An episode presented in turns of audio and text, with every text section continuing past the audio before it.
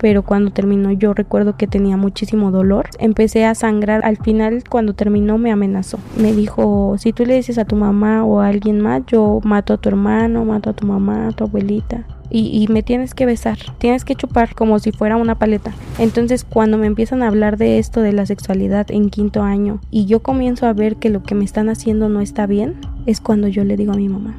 Y agarra a mi mamá y me avienta un vaso de vidrio eres una puta, tú eres la que lo provoca, tú eres la que se viste de faldas, de shorts. Fue como un, ah, ya le dijiste que bien, ya viste que no te hizo caso. Y nadie te va a hacer caso, nadie te va a creer. Si tu mamá no te creyó, ¿quién te va a creer? Imagínate, yo amaba a mi madre con todo mi ser y que te diga eso fue como un balde de agua fría. Y muy buenas tardes a todos ustedes. El día de hoy les traigo un episodio bastante interesante que la verdad vale la pena que lo vean completo. Aquí me encuentro con mi amiga Alim, que nos va a contar una historia. ¿Cómo estás? Hola, buenas tardes. Muy bien, gracias. Este, soy Aline, tengo 23 años, eh, soy payasita y pues mi historia es que sufrí violación durante nueve años. De los 6 a los 15 años, este, sufrí violación. Mis padres son padres divorciados. Eh, cuando ellos se divorciaron cuando yo tenía cuatro años. Eh, mi mamá pues ya conocía a este señor porque él es padre de mis dos hermanos los mayores. Eh, a mi violador. A mi ah, violador. ¿Tu abusador? Ajá. ¿Tu abusador es tu padrastro? Sí, es mi padrastro. Este, mi papá, pues, es, cuando se separó, se deslindó de, de mí y de mi otro hermano, el más, el más grande que yo. Y ¿Qué edad tenías tú cuando se separó? Cuatro años. A los cuatro años tus padres se separan. Ajá. ¿Y tu mamá conoce a esta persona? Bueno, ya se conocían porque es, es papá de mis dos hermanos mayores volvieron a, tener relación, por así decirlo. Volvieron a su relación de antes y pues todo normal, todo normal hasta que se fueron a vivir juntos. Y pues prácticamente él se presentó como un padre amoroso, como un padre de siempre te voy a apoyar, como buscando tu aceptación. Ajá, exactamente. Se presentó esa figura paterna que yo necesitaba en el momento. Entonces, este, yo lo acepté yo le dije, te voy a aceptar, yo sé que tú no eres mi papá, pero, pero pues te voy a aceptar porque tú me quieres y, yo quiero que estemos bien y, estaba chiquita y le dije eso. ¿Qué edad tenías? Seis años. Seis años. Entonces cuando nos vamos a vivir con él, mi mamá deja a mi hermano de 15 solo, solo en casa. Y nos vamos a vivir con él. Él, como tal, sí tiene casas, pero él trabajaba en una feria. Entonces en la feria pues se tenía que quedar a dormir porque tenía que cuidar a sus puestos, por así decirlo, sus puestos de futbolitos y todo eso. Entonces dormíamos en una traila. Entonces, este, pues ahí en ese, en ese tiempo nunca me hizo nada. En el tiempo que estuvimos trabajando en la feria, nunca me hizo nada. Eh, después me, mi abuelita se hace cargo de mí, meses, y después... ¿Te vas a vivir con ella? Ajá, me fui a vivir con ella a, a la ciudad de Hidalgo. Entonces, este, mi abuelita se hace cargo de mí, todo iba bien con mi abuelita. La, feria dónde estaba? La feria estaba ubicada, bueno, él trabajaba en varias ferias alrededor de Querétaro. De Querétaro. ¿Y tú te vas con tu abuelita a Hidalgo? A Hidalgo, ajá. Me voy con mi abuelita a Hidalgo. Todo iba bien, de hecho, me encantaba vivir con mi abuelita. Hasta que mi mamá, pues, decide regresar por mí. Y, y es cuando empieza todo esto. ¿Y cómo empieza él? Eh, ¿Con ese acercamiento? Lo que pasa que mi mamá se va. Antes, pues, como vivíamos cerca de mi abuelita, él tiene una casa, otra casa cerca de donde vivía mi abuelita.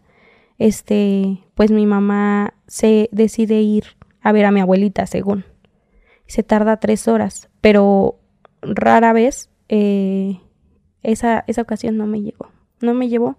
Siempre me llevaba. Siempre me llevaba siempre me decía, me, me jalaba para todos lados, vente, vamos acá, vente, vamos allá. Y, y, esa vez no me quiso llevar y yo le dije, yo quiero ir. Recuerdo que yo hasta lloré por, por ir con ella. Y me dijo, no, es que estás castigada. Pero ¿por qué si no hice nada malo?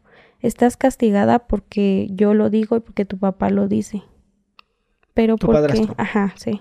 Porque me, me obligaban a decirle papá. O sea, bueno, al principio yo lo acepté y le dije papá, pero ya después de que pasaron estas cosas, yo, yo lo llamaba por su nombre y me daban un cachetadón. Tu mamá se va con tu abuela y te deja sola con él. Ajá, sí. se va, me deja sola, eh, todo normal, hasta que me dice, ven, vamos a ver una película. Yo estaba haciendo mi tarea, empezamos a ver la película, no pasaron ni 10 minutos cuando me, me, él se va al cuarto y me dice, vente, acompáñame. ¿Para qué? No, pues acompáñame, te voy a enseñar algo. Vamos al cuarto, me empieza a desvestir, a quitar la blusa, el pantalón, eh, me acuesta boca arriba me quita el calzón y empieza una penetración. Ni siquiera empezó con toqueteos. O sea, es, es algo que ya habían planeado yo, yo pienso ahorita ya. ¿Por qué? Porque una persona que, que abusa de ti siempre empieza con algún toqueteo. O te tocó la pierna, o te tocó los brazos, te empiezo a abrazar, a que tú te sientas incómodo, que sientas esa incomodidad. Y él empezó, luego, luego se fue directo a la penetración. Pero dijiste se pusieron de acuerdo. ¿Te refieres a que tu mamá lo hizo con plan con maña? Sí. Sí, yo, yo creo que sí, porque pues es raro que tu mamá te deje tres horas con un padrastro sabiendo toda la maldad que hay en el mundo, ¿no? ¿Y lo hace ahí contigo? Sí, eh, eh, cuando terminó, o sea, no recuerdo cómo terminó, pero cuando terminó yo recuerdo que tenía muchísimo dolor en la parte de la pelvis y eh, pues empecé a sangrar, o sea, no al momento, pero sangré cuando, cuando me puse mi calzón y fui al baño a, a bañarme. Bueno, para esto ya había llegado mi mamá. Entonces me manda a bañar, me voy a bañar, me quito la ropa interior, me quito mi ropa normal, la dejo tirada en el piso y estaba sangrando y con un dolor horrible de pelvis, con un dolor de cuerpo horrible, como si tuviera gripa. ¿Qué, qué dijo tu mamá? Nada, me dijo, bañate y vete a dormir y me dio un medicamento y con eso te vas a mejorar. No, sí, pero que no vio la sangre en el baño, en la ropa íntima. Sí, pero no mencionó nada de, de eso, o sea, nada más fue como un ¿qué te pasó? ¿Estás bien? Yo le dije que sí, que sí estaba bien y no insistió. Eso fue, ajá, sí, eso fue, fue todo.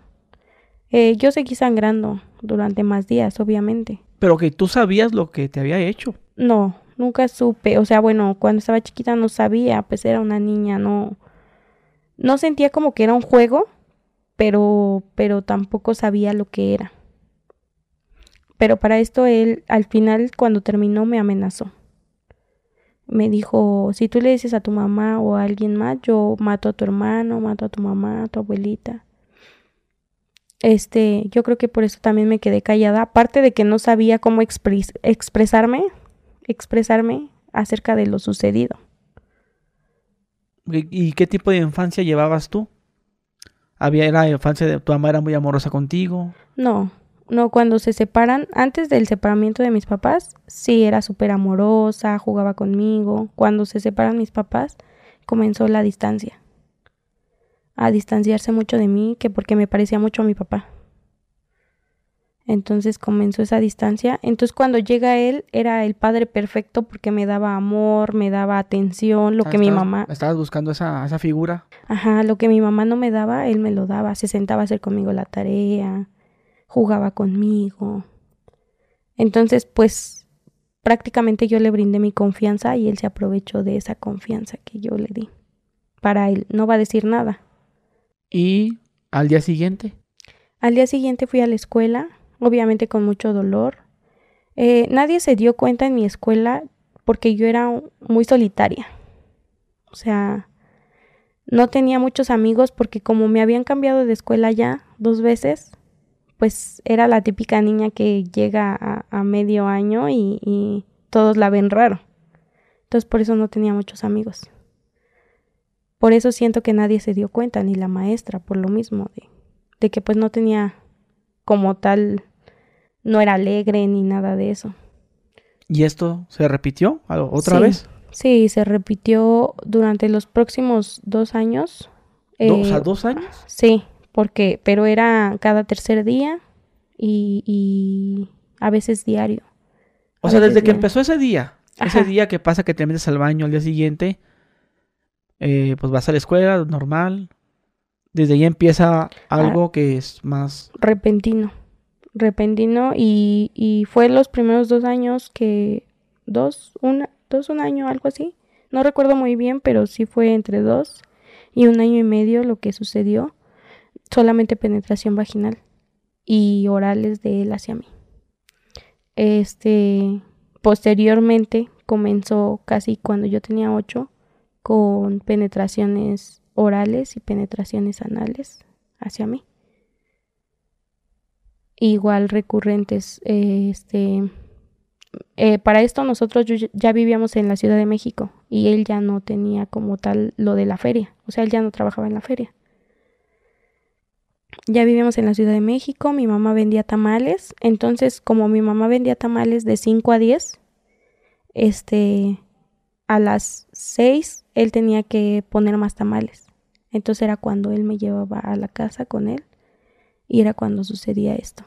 Oye, pero ahorita que mencionas que él te hacía eso desde los 6 a los 8 años, que casi a veces un día sí, una semana, todos los días.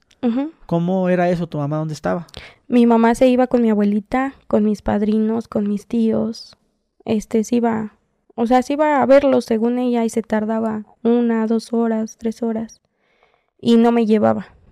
No me llevaba. O sea, los dos años nunca te llevó. No. Te dejaba en la casa sola con él. Ajá, sola con él y a veces nada más traía a mis primos y me decía, ve, ya te traje a tus primos para que vengan a jugar contigo y hagan una pijamada o lo que sea. En ese tiempo era cuando hacíamos las pijamadas, pero igual dejaron de ir mis primos porque los, los dejaron de dejar ir. Mm, este, hablé con ellos, no les ha sucedido lo mismo. pero... Qué bueno que dices eso porque, pues un señor, ¿qué edad tenía él? Como 40 años. 40, tú tenías 6. Sí evidentemente es un pedófilo, los pedófilos suelen buscar otros niños. Sí. Suelen de que si tú tienes amiguitas, de que ve, vengas aquí a hacer la tarea o vengas a hacer la pijamada. O sea, él hacía como ese tipo de propuestas también para que... Para que estuvieran más niños, ajá. Ya.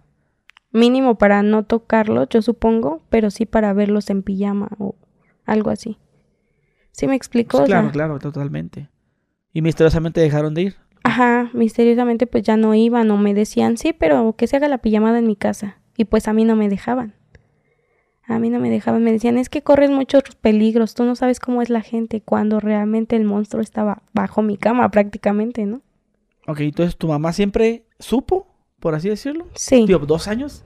Sí, sí, siempre supo. Bueno, esto ya me lo dijo más grande, pero, pero siempre supo. ¿Y por qué permitía eso? Por dinero por dinero porque él, él tenía, bueno, tiene varios terrenos, milpas se llaman, ¿no? Hectáreas, de las cuales recibía cada cuatro meses 50, 60 mil pesos. Y aparte, pues lo de los futbolitos de la feria, que se ganan dos mil, cinco mil al día. Entonces, pues sí tenía mucho dinero. Y a mi mamá, pues seguía trabajando en los tamales porque era a diario lo que le dejaba los tamales. ¿Tú al cuánto tiempo te das cuenta que lo que te estaba haciendo estaba mal? Pues a los 10 años, pero, pero para esto tuve que pasar también la penetración este, anal, la penetración oral, eh, que fue cuando ya vivíamos eh, en la Ciudad de México y era cuando él iba a poner los tamales para coserse, para llevárselos al puesto de mi mamá, porque mi mamá pues estaba en el puesto y mi hermano también, y mi cuñada nunca estaba, o sea, Siempre que se iban a trabajar, mi cuñada se iba con su mamá. O así. Entonces, pues se quedaba prácticamente en la casa sola. Y pues era cuando él aprovechaba de mí. Recuerdo, recuerdo que la primera vez eh, que pasó eso, le dije que no quería que me dolía demasiado. Porque duele, obviamente. Y me dijo, este, que si no le hacía caso, que le iba a decir a mi mamá. Entonces mi mamá eh, me decía cada que iba él a poner los tamales, eh, ella me decía que yo le tenía que obedecer, que si no ya sabía cómo me iba. ¿Y cómo te iba? Me pegaba, una vez me pegó con cables. Estaban de moda los Blackberries y agarró un cable y, y del cargador y me pegó con ese. Con la plancha también. ¿Tu padrastro qué comportamiento tenía contigo? En, así por fuerita era cariñoso, el padre perfecto. Que si yo los veía, ah, mira, su papá. Sí. Tú de nueve años, él de 43. Ajá, sí, el, el padre perfecto porque hasta incluso él iba a las juntas de mi escuela. Él iba a firmar los permisos o cosas así. Reportes, todo eso. Él firmaba, él firmaba. Entonces, para todo el mundo era el padre perfecto. En la apariencia, ¿no? Ajá, sí. Pero contigo, Con ¿te mi- trataba como si fuera su novia? Sí, bueno, cuando estábamos solos. Y, y me tienes que besar. Y me tienes que hacer esto. O sea, un ejemplo. eh, tienes que chupar como si fuera una paleta. Y cosas así, o sea, muy fuertes. Pero de una forma como cariñosa o, o- o amenazante, como mencionabas que te amenazó de muerte. Cariñosa y amenazante a la vez. O sea, de que y si no lo haces, le voy a decir a tu mamá y yo no Sí, te voy a hacer nada, pero ella te va a pegar. Como un enfermo. Ajá. Yo no te voy a hacer nada, pero ella te va a pegar. Tú sabes si quieres que te pegue. Te preguntaba que si te diste cuenta que te estaba haciendo eso hasta los 10 años. Sí, hasta los 10 años. Porque ya empiezas con las pláticas, supongo, entre los sí, y- clases. Y, aparte, eh, pues, este, haz de cuenta que él me cambiaba unas ciertas cosas por otras ciertas cosas. Un ejemplo, eh, ya no me, ya no me hacía, eh, este, penetración anal, pero me decía, pero vas a hacer ahora tu oral. ¿Sí me explico? Entonces, cuando me empiezan a hablar de esto, de la sexualidad en quinto año, y, yo comienzo a ver que lo que me están haciendo no está bien, es cuando yo le digo a mi mamá. Y mi mamá pues se enoja, o sea, como, como si le estuviera mintiendo. Se enojó, me aventó un vaso de vidrio y como crees, tú estás pendeja y no sé qué. ¿Y cómo fue que le dijiste? O sea, ¿dónde estaban? Estábamos comiendo, estábamos comiendo y estábamos hablando de las clases de sexualidad que yo estaba teniendo. Este, y fue cuando yo le dije, es que tu esposo abusa de mí. Así, tu esposo abusa de mí. Y él agarró, se paró y dijo, Ah, ¿él ahorita estaba en la vengo". mesa? Sí, él estaba. No es, es que no estábamos en una mesa, comíamos en las escaleras. Ok. Ajá, porque por, la, por lo regular siempre estaban haciendo tamales. Entonces comíamos en las escaleras de la cocina. Y agarró, dejó su plato en la barra de la, de la cocina, que no era una mesa, y dijo, ahorita vengo, voy a, voy por la harina, voy por la harina, ahorita regreso. Y agarra a mi mamá y me avienta un vaso de vidrio. Eres una puta, tú eres la que lo provoca, tú eres la que se viste de faldas, de shorts. Traía yo unos guaraches, tú te vistes así para provocarlo y un short. Pero tenías 10 años. Sí, No, no, no, o sea, no tenías cuerpo de mujer. no. Bueno, ya, ya me empezaba a desarrollar. Yo desde los ocho años me desarrollé. Empecé a tener busto y, y pues obviamente las burlas también de los niños. A eso sumarle las burlas de los niños. Pues fue algo difícil. Fue algo difícil. Y tuve, en ese lapso de los 10 a los 12 años, tuve tres intentos de suicidio. Y después de que le confesaste a tu mamá, Ajá, te ¿qué, digo. qué- qué- qué hizo él? ¿Ya lo dejó de hacer? No, no, no lo dejó de hacer. Este. Ah, sí. Ajá, no, no lo dejó de hacer. Fue como un, ah, ya le dijiste que bien, ya viste que no te hizo caso. Y nadie te va a hacer caso, nadie te va a creer. Si tu mamá no te creyó, ¿quién te va a creer? ¿Tú crees que le van a hacer caso a una chamaca pendeja? Así me decía. Pues obviamente yo creía que nadie me iba a creer. Imagínate si mi mamá, que es mi mamá, no te apoyó, no te, no te brindó la mano, porque alguien más lo haría. ¿No? Eh, cuando tuve los intentos de suicidio, eh, se dieron cuenta en la escuela porque comencé a practicar el curting, que estaba mucho de moda en ese tiempo. Con un cúter. Ajá. Bueno, eran las navajas de la, del sacapuntas. Entonces me mandan al psicólogo.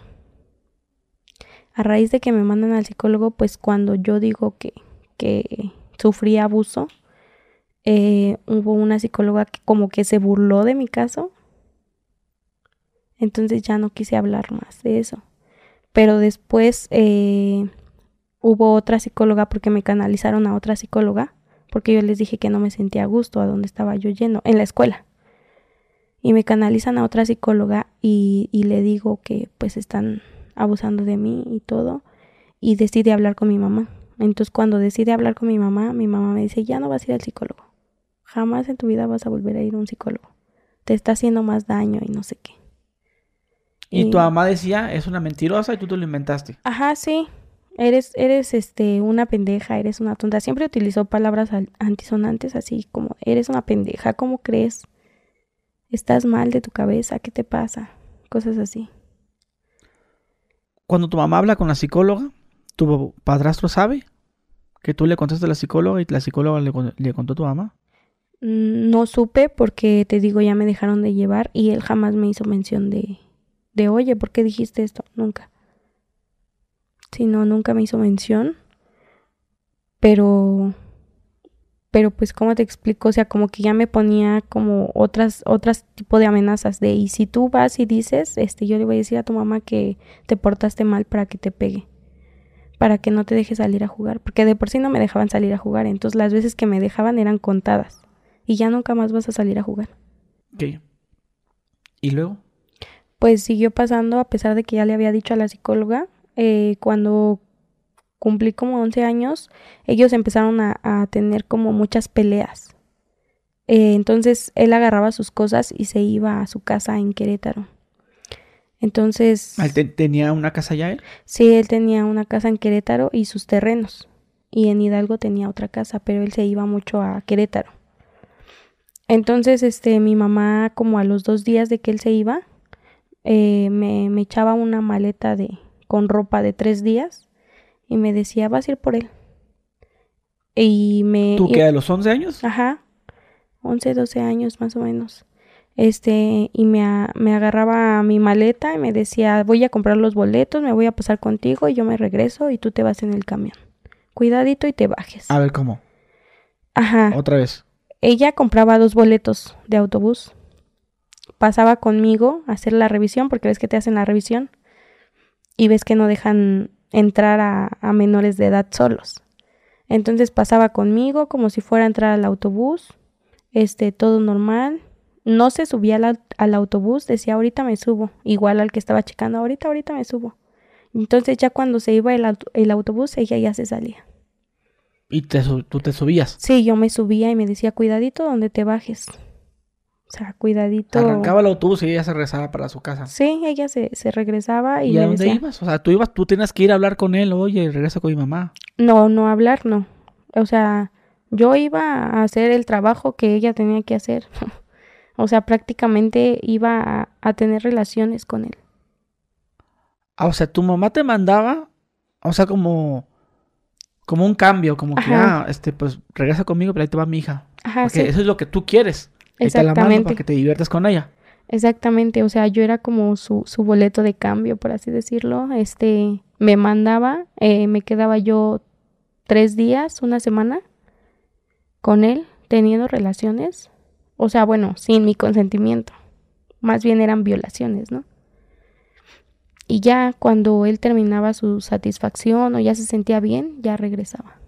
Igual te mandaba de regreso en el autobús. No, eh, veníamos en carro porque ya él tenía carro. Ok, ya. O sea que era, una forma como de tenerlo aquí. Ajá, sí. ¿Y eso lo hacía tu mamá? ¿Por qué? ¿Por el dinero? Por el dinero. O sea, no, no quería perderlo, no se quería quedar sola. Sí. Eh, bueno, es que desde que, fíjate que desde que yo tengo memoria, a mi mamá siempre le ha encantado mucho el dinero. Porque mi papá, pues antes cambiábamos de carro a cada rato y cosas así, que yo recuerde porque son recuerdos que se quedan muy grabados porque son los únicos que tengo con mi papá. Entonces, yo recuerdo que siempre cambiábamos de carro cada rato, íbamos a pasear a cada rato. Entonces, a mi mamá cuando encuentra el señor, pues lo encuentra con dinero y todo y le da los paseos, ropa, zapatos, joyas, todo lo que ella quería. Y le vale verga dejar a su hija. Exactamente, exactamente. ¿A te vendió? Prácticamente. ¿Tú qué sentías por tu mamá? Ah, yo la amaba demasiado. La amaba. Bueno, puedo decir que todavía la amo, pero, pero ya no quiero convivir con ella porque es algo tóxico para mí. O sea, era, sí, mamá, sí, yo hago lo que tú, tú me digas. Por eso ibas a, a, con este señor.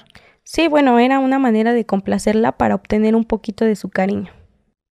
Buscando su aceptación de ella, su atención. sí, porque deseosa de que tu mamá te, te amara. Exactamente, porque cuando yo regresaba de con él, me llevaba al parque, me llevaba a comer helado. Entonces era en cierta parte una manera de complacerla a ella, para obtener un poco de su cariño.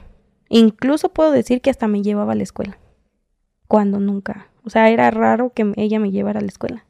¿Cuántas veces eh, te fuiste en autobús sola a Querétaro? Uy, no, fue durante tres años eso tres, cuatro años. Pero siempre que se hacían sus desplantes, sus, sus afarranchos. Sí, según. Se peleaban el güey agarraba el carro y se iba a Querétaro como un niño chiquito. Exactamente, ya como cualquier cosita ya agarraba sus chivas y se iba. Porque sabía que... Sí, que iba a ir yo por él.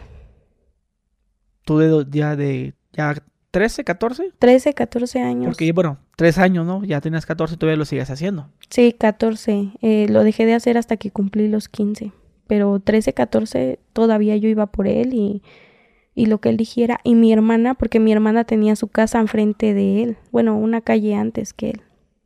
Mi hermana me decía, es que quédate en mi casa. Y él le decía, no, porque aquí yo tengo la casa y tú estás con tu marido y ella se va a quedar en mi casa. Supongo, quiero pensar que a mi hermana le pasó lo mismo, porque por algo trataba de protegerme. No, pues si está enfermo ese vato, pues como chingados, ¿no? ¿Y tú qué sentías por él? ¿Por tu padrastro? Pues ya empezaba yo a sentir asco, repulsión, este, ya no lo llamaba papá, ya le llamaba por su nombre, Federico. Incluso hasta, pues me, me, me llegué a ganar unos, unos chingadazos de mi mamá por decirle yo Federico enfrente de las personas. Que es donde me decías que no, dile papá, cabrón. Ajá, sí, es tu papá, porque ni tu papá te compra zapatos y él sí, porque ni tu papá te lleva a pasear y él sí. Pero para esto yo también ya trabajaba. ¿Y, y, ¿y tu papá dónde estaba? ¿Tu papá biológico? Mi papá, pues, este, él se, se deslindó de nosotros completamente. No le hablaba nada, tú no sabías nada de él. Sí, no. Y sí lo veía, porque él trabajaba cerca de donde vivíamos. ¿Y no tenías otra persona, un abuelo, alguien a la cual le podías decir, mira, me están haciendo esto? No, porque mi abuelita vivía en Hidalgo y nosotros en México. Y la familia de mi papá sí vivía en México, pero no me hablaban. Bueno, a la fecha casi no hablo con ellos. Y bueno, evidentemente tú ya sabías lo que estaban haciendo. Ya, ya, ya 14 años. Sí, ya tenía conciencia de lo que estaban haciendo. De hecho, en la secundaria me empecé a volver como más rebelde, como más este, si quiero no voy a la escuela, si quiero estudio, si no, pues no. Y dices que trabajabas ya. Sí, ya desde los 10, 10 años me empezaron a, mandar a trabajar, que fue cuando yo bajé de calificaciones. Sí, pero ¿en qué trabajabas? En los mismos tamales. Ah, eh, me puso mi puesto. familiar. Ajá, me puso mi puesto y yo, yo tenía que atenderlo. ¿Y el dinero que ganabas? Pues se lo quedaba ella. No me pagaba, me decía, ¿quieres tus útiles? ¿Quieres esto? Toma, para tu, tu cuaderno que me pediste. ¿Tu mamá qué edad tenía? Mi mamá tenía como 38 cuando se juntó con él. Y cuando ya tenía 10, tenía como 48. Sí, ya estaba grande, dijeras tú, bueno, estaba más chavita. Sí, inexperta o algo así, pero pues no. No, ya estaba ya 30 y yúbole. ¿Y no pensaste en decirlo a alguien? Por ejemplo, esas veces que te vas en el autobús como, hey, me están haciendo esto, no sé. Eh, no, porque siempre traía la idea como de, pues nadie te va a creer, porque es lo que te digo que él me decía. Es que si tu mamá no te creyó, ¿quién crees que te va a creer? Bueno, bueno sí, sí, aparte decías que, pues el, esa aceptación que buscabas por parte de ella. Y luego, pasa el tiempo, ¿cuánto tiempo? Pasaron, bueno, después de que yo me iba por él, así a, en los camiones, después se vienen mis 15 años. Y él hace una fiesta nonona para mis 15 años. Y pues toda la gente, ay no, tu papá sí te quiere y no sé qué, y, tu papá el mejor del mundo, tu papá, tu papá.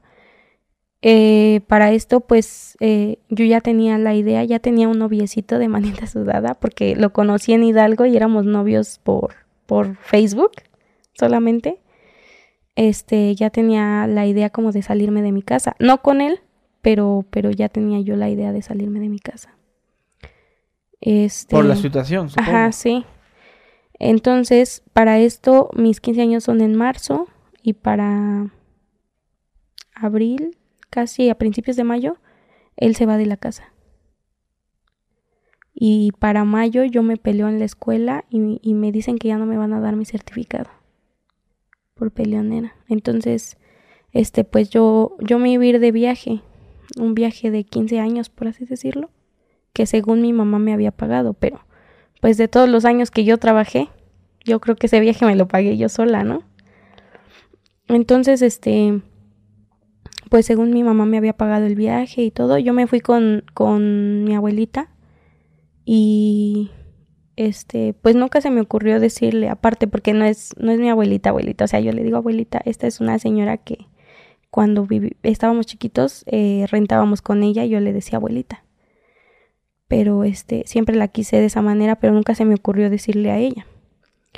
Me voy con ella y cuando regreso me dice mi mamá, bueno, ¿y por qué no quieres ir a la escuela? Y yo, no, pues es que ya ni estamos haciendo nada. ¿Cuál? Si ya me habían corrido, no no me iban a aceptar si yo no llevaba a mi mamá o a mi papá. Y pues el padrastro no estaba, el que siempre iba a firmar las cosas nunca estuvo en ese tiempo. Entonces, este, pues me voy de viaje, regreso. Cuando mi mamá me dice, bueno, investigame cuándo dan los papeles para ir por ellos. Ya le investigo y le dicen, no, pues es que su hija ya está expulsada desde mayo. Y no, no se le va a dar certificado porque se peleó con una niña y no sé qué y la dejó muy mal y, no se le va a dar certificado. Bueno, ¿la puedo inscribir otra vez aquí en la tarde? No, tampoco, tampoco tiene permitido que le inscriba aquí. Entonces ya llegamos a la casa y me dice, eres una pendeja, no, no puedes cuidar lo que haces, todo lo haces mal, ya no te voy a apoyar en la escuela, como no quisiste estudiar, como quieres ser una niña rebelde, te vas a poner a trabajar, pero si ya trabajo, pues vas a trabajar más y búscate qué hacer y si no quieres la puerta está muy ancha porque también tienes que regresar por él. Como ya estaban peleados. Y tienes que agarrar el camioncito e irte por él, ir a complacerlo. Tienes que ir por él. Y si no quieres, la puerta está muy ancha. Yo dije, ok. Agarré mi mochila, agarré tres mudas de ropa. Por fin te revelaste. Y me fui. Me fui. ¿Y no le echaste en cara algo? Pues no, de que, que, ah, yo soy la pendeja, a ver, si tú, ¿no? No, porque ella es siempre de las que se ha hecho la mártir. De hecho, cuando agarré mis cosas y me, me, iba a ir, le marcó a mi hermano, el mayor, y le dijo, es que me pegó y se tiró en el piso. Gramática. es que me acuerdo y me da coraje.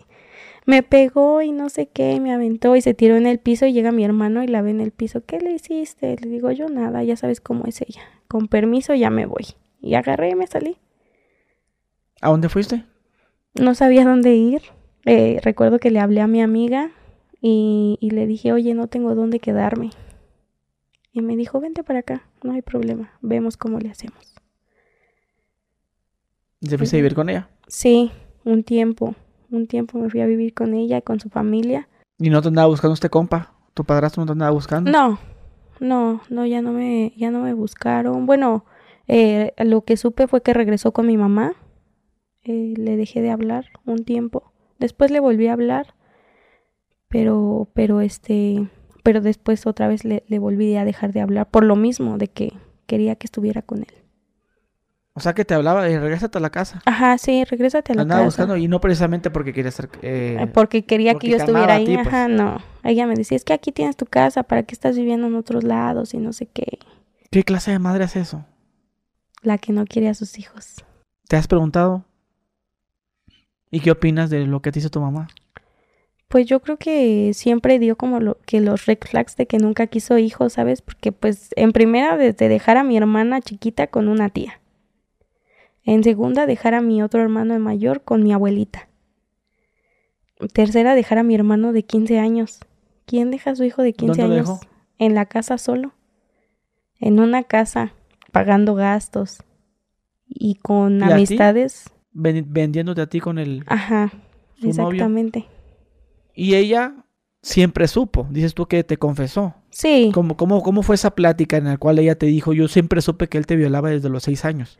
Porque yo, yo no entendí, mira, para esto eh, mi madre, este, cuando yo cumplo 17 años, me dice, oye, es que ya me separé de, de esta persona y pues fíjate que terminamos muy mal y que no sé qué. Ah, o sea que tú desde los 15 ya no volviste.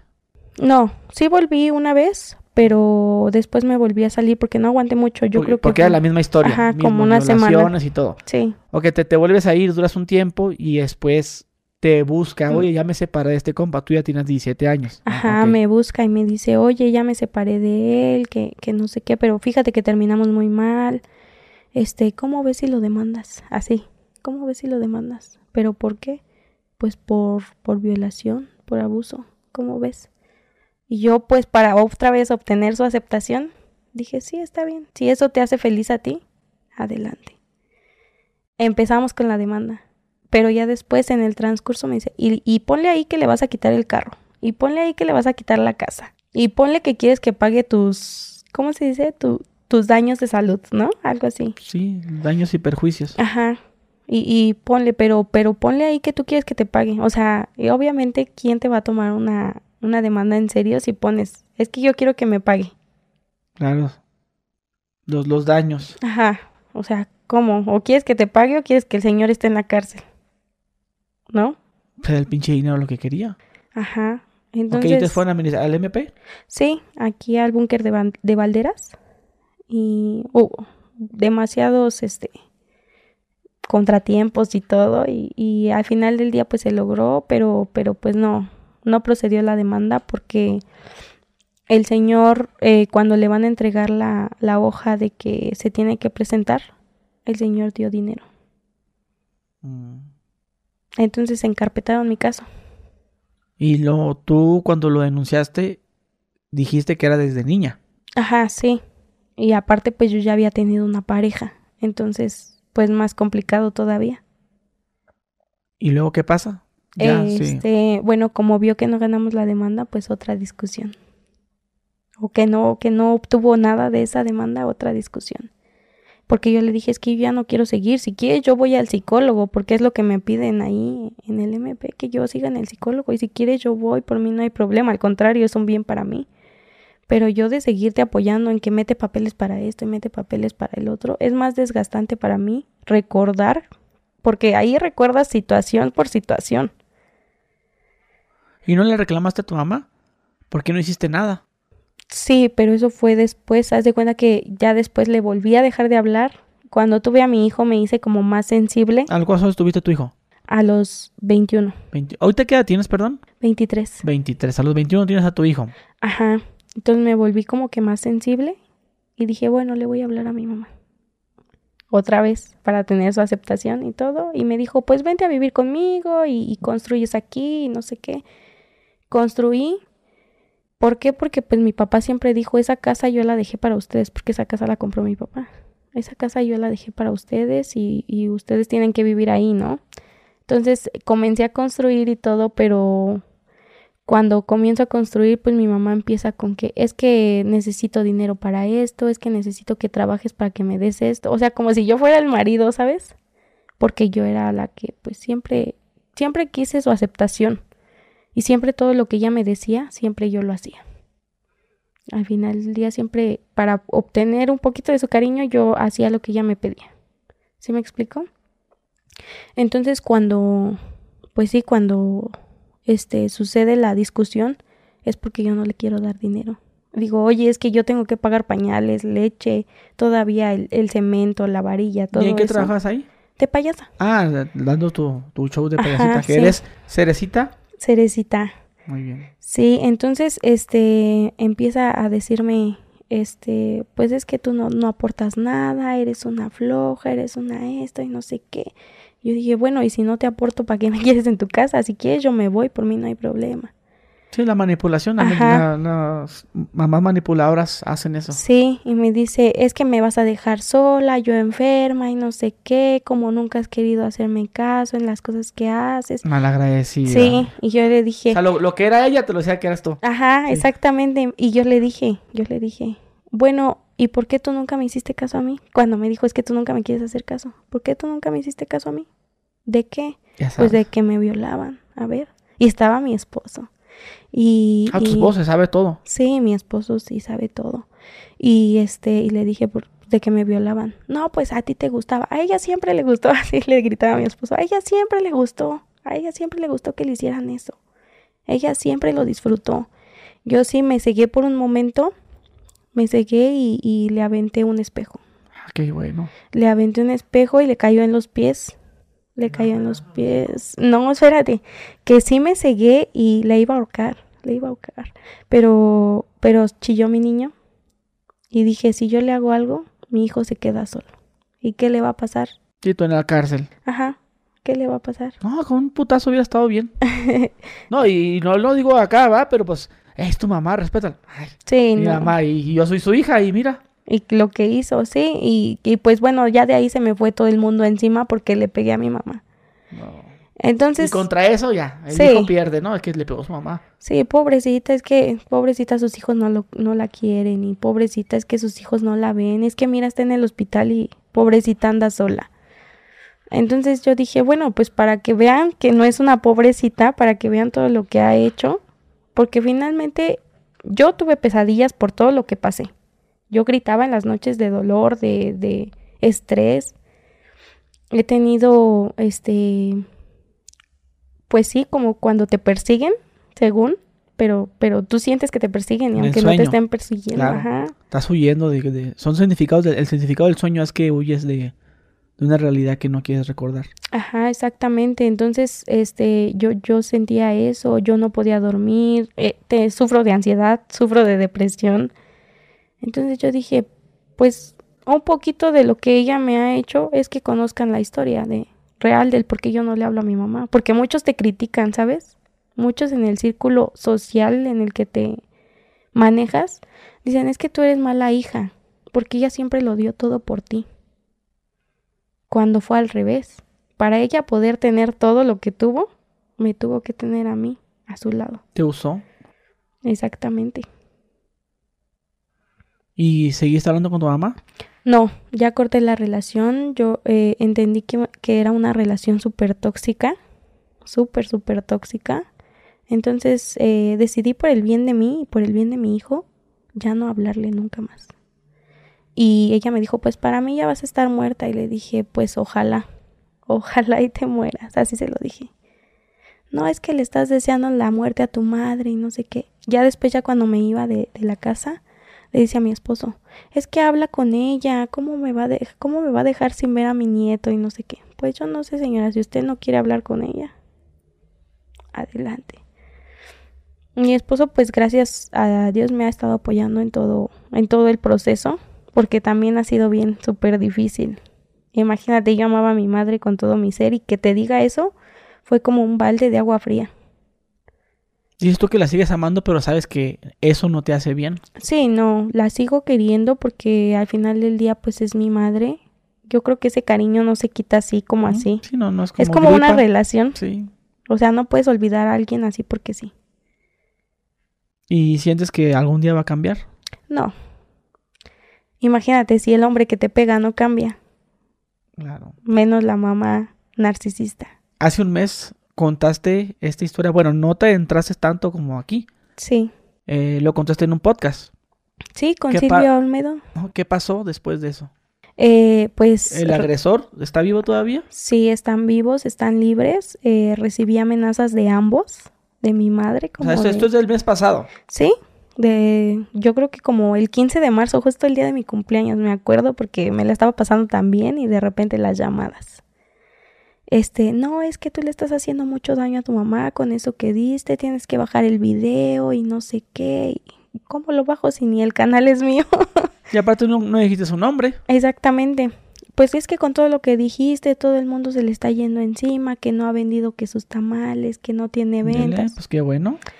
Y del Señor me dijeron, no, que donde te encuentren te vamos a matar y no sé qué. Pero ni siquiera son ellos los que hablan, ¿sabes? Mandan a hablar a los demás.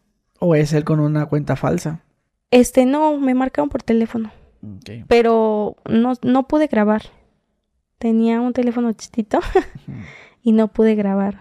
Entonces, este, pero tengo mensajes, capturas de mensajes que sí me llegaron de, de ellos igual.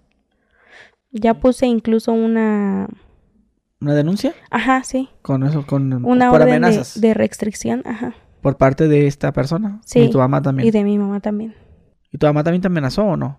Pues como tal, ella no fue, te digo que me mandó a una de sus amigas, yo supongo que no era. más. Ok. Ajá. que es que le haces daño y no sé qué. Y del otro cabrón, este fue el que te vamos a remangar. y- Sí, donde te encuentramos te vamos a matar y tu hijo y no sé qué. Y, Y, y no, no hablaste con, con esa persona, el agresor. no, no, no hablé No. con él, este, pero subí sus fotos a Facebook. Bueno, solamente tengo dos fotos.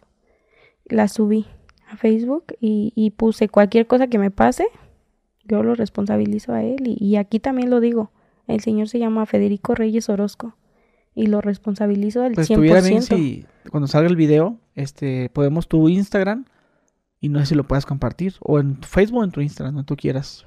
Sí, Que dejes el- las fotos para poder ver quién es. Sí, claro.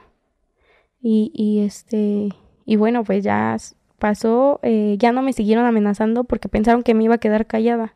Pero lo que, con lo que no contaron es que ya no soy esa niña de 15 años.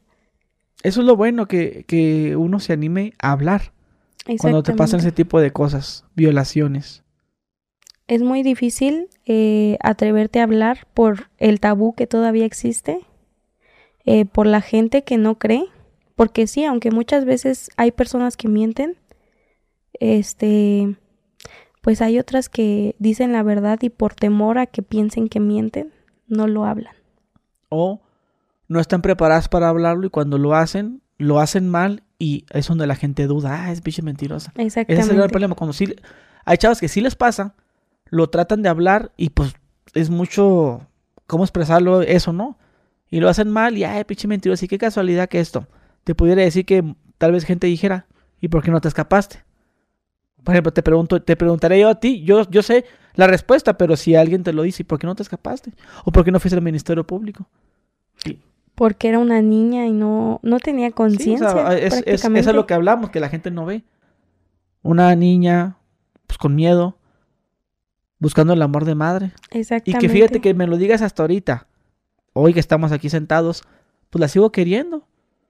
Que la, la sigues queriendo, entonces, pues te, después de todo lo que te hizo, pues imagínate, y, ya, y, y era- y ahorita que no le hablas, ¿no? Sí. que cuando le hablabas, sí, sí te entiendo, o sea, es, es, es impresionante lo que a veces el ser humano puede llegar a hacer por amor y por aceptación. Pues te- tanto la, la quise, tanto la quiero que hasta mi hijo lleva su nombre. Ahorita sí ya me arrepiento, pero, Claro. Pero lo hice, o sea, cuando le puse el nombre lo hice porque siempre decía, ay, es que ninguno de mis nietos se llama como yo. Ay, es que no sé qué.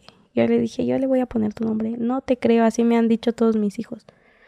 Quizás que le pongo el nombre a mi hijo de ella. Por aceptación, por sentirme aceptada, por sentirme apapachada. Y yo creo que todos los que se sientan así debemos de empezar a ver que no que no importan los demás, ¿sabes? Hay que ver por uno mismo. ¿Y cómo te sientes ahorita? Pues ahorita me siento bien. Fíjate que he aprendido mucho de las situaciones porque no solamente pasé la violación como tal. Cuando me salí de casa viví, no enseguida, pero viví un tiempo en la calle. Ah, cuando te sales de los 15. Ajá, sí, no enseguida. e- Esto fue después. Viví un tiempo en la calle, un año. Me perdí. Literal en la calle. Sí, literal, en la Así calle, como- abajo de un puente. En, estamos en Ciudad de México. ¿En qué parte? Para ubicarnos. En Aculco. El puente de Aculco, el mejor refugio para mí fue, Sí. fue ese. Y hay mucha gente que vive en la calle, son Sí, bastantes. Sí, pero, pero fíjate, muchas veces criticamos que a los drogadictos o así, pero no sabemos el por qué se vuelven así. ¿Caíste en eso? Sí, yo caí en drogas, en alcohol. Eh, no me da vergüenza decirlo ni, ni pena porque pues es algo que ya me siento liberada porque ya superé, ¿sabes? Sí, pues que para entrar en drogadicción siempre hay una causa, ¿no? Exactamente. Algo que les orille a, a que, que busques ese escape, ¿no? En este caso, pues lo, todo lo que viviste. Sí, Te refugiaste exactamente. estando en la calle, pues que era lo más probable que tenías a la mano, pues era eso. Las drogas, el alcohol. Pero nunca, nunca robé ni nunca me prostituí por conseguir drogas. Siempre trabajé por conseguir, pues sí, mi dosis diaria, por así decirlo. No me arrepiento porque aprendí, aprendí demasiado. De la calle también se aprende. Este, aprendí a defenderme. Aprendí a, a quererme, a valorarme. Y pues no es algo de lo que me arrepienta porque creo yo que pude salir y hay muchos que no saben ni no pueden salir, no tienen la capacidad mental de poder salir de ahí. y, ahí, y como- como vivías en la calle, trabajabas de payasita también. Sí, de payasito. ¿Ese oficio cómo lo aprendiste? Este oficio, este, yo era catequista cuando me salí de mi casa recién a los 15, yo empecé de catequista porque quería hacer algo de mi vida bien, pero no sabía qué, no tenía ni dinero. Entonces en el catecismo te brindan los cursos. Yo, yo siempre he querido estudiar para ser maestra de preescolar. Y algo más a este, arraigado a esa era el catecismo, que no te cuesta porque te dan los cursos y pues trabajas con niños, ¿no? Entonces, este, pues pasa un 30 de abril y le digo a la, a la catequista que, que era mi supervisora, yo quiero pues hacerles algo, un show. Y de ahí comencé a hacer payasita. ¿Y tu esposo es payaso también? Sí, mi esposo es payaso, este, él me enseñó a trabajar en la calle porque es más difícil. Muchos piensan que primero trabajas en la calle y después trabajas en fiestas. Y es más difícil trabajar en calle que trabajar en una fiesta. ¿Y en la calle por qué? Porque es más difícil porque te encuentras con todo tipo de gente. Y en la fiesta ya te espera la gente. la familia es un ambiente más familiar, eh, bravo, y acá como que gente... Sí, acá, o, sea, acá te vas a topar con el que viene acaloradísimo, con el que viene borracho, con el que viene drogado, con la señora que viene neurótica porque peleó con el esposo. O sea, acá es un tipo de público variable. ¿Y actualmente te dedicas a eso? Sí, actualmente trabajo en fiestas infantiles, todavía trabajo en camiones, trabajamos un tiempo en Chapultepec. Este, y, y pues queremos trabajar otra vez en una plaza, estamos viendo, porque también es padre. ¿Y llegas a tomar terapia?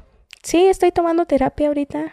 Este, fíjate que después del video que mencionabas, eh, alguien me pagó una terapia. No me dijeron quién, nada más llegó la psicóloga y me dijo, ya te pagaron una terapia y, y empieza hasta el día. ¿La aceptas? No, pues sí, claro. ¿De cuántas sesiones? De 10, más o menos. 10 sesiones, fíjate. Como la gente, pues es buena, la neta. Sí, eh, estoy muy agradecida porque también a raíz de todo su apoyo eh, crecí un poquito en redes y traigo tres proyectos en puerta que ya comencé con ya comencé con los tres. A ver. El primero es este regalar ropa y comida una vez al mes. Obviamente sin la ayuda de, de todas las personas que me han estado apoyando porque son de las mismas ropas que donan o, o que si quieres donar el jamón igual o cosas así, se me explico, o sea, de lo mismo que donan es lo que yo, yo doy para donar. Eh, el otro es shows, porque es algo que sí, que sí regalo yo, eh, este, que es mi trabajo. Dos, dos shows al mes pienso regalar. Comencé con uno, me falta uno en este mes. Todavía tengo el propósito de encontrar a alguien en este mes que necesite un show. Ah, pues qué padre. Y pues de ver, después de este podcast, a ver si sale alguien que te quiera contratar. De, de cuando saliste en esa entrevista, no, no, no, te salió chambita. Sí, sí me salió, me salió trabajito y todo. Este, me sorprendí. me sorprendí porque no, no creí pensar llegar tan, tan lejos, por así decirlo. A lo mejor muchos, hay un seguidor, dos seguidores, pero para No, mí es demasiado. No. Y vas a ver que después de este podcast pues, va a haber mucha gente que te va a apoyar en algo, Sí. moralmente, en, en darte trabajo, más que que pienso que es lo principal, ¿no? Sí, tener Cuando trabajo, trabajo, pues tienes todo. Exactamente. Y salud. Exactamente. Y el tercer proyecto es porque me llegaron, así como mensajes de buenas vibras y todo, me llegaron mensajes de que, oye, yo también pasé por lo mismo, de que, oye, este, ¿cómo, cómo le hiciste para superar? Yo creo que esto no se supera, nunca se va a superar. Simplemente aprendes a, a vivir con ello y a canalizarlo a algo positivo, yo creo. Porque jamás vas a superar eso ni a olvidarlo, nunca lo vas a olvidar.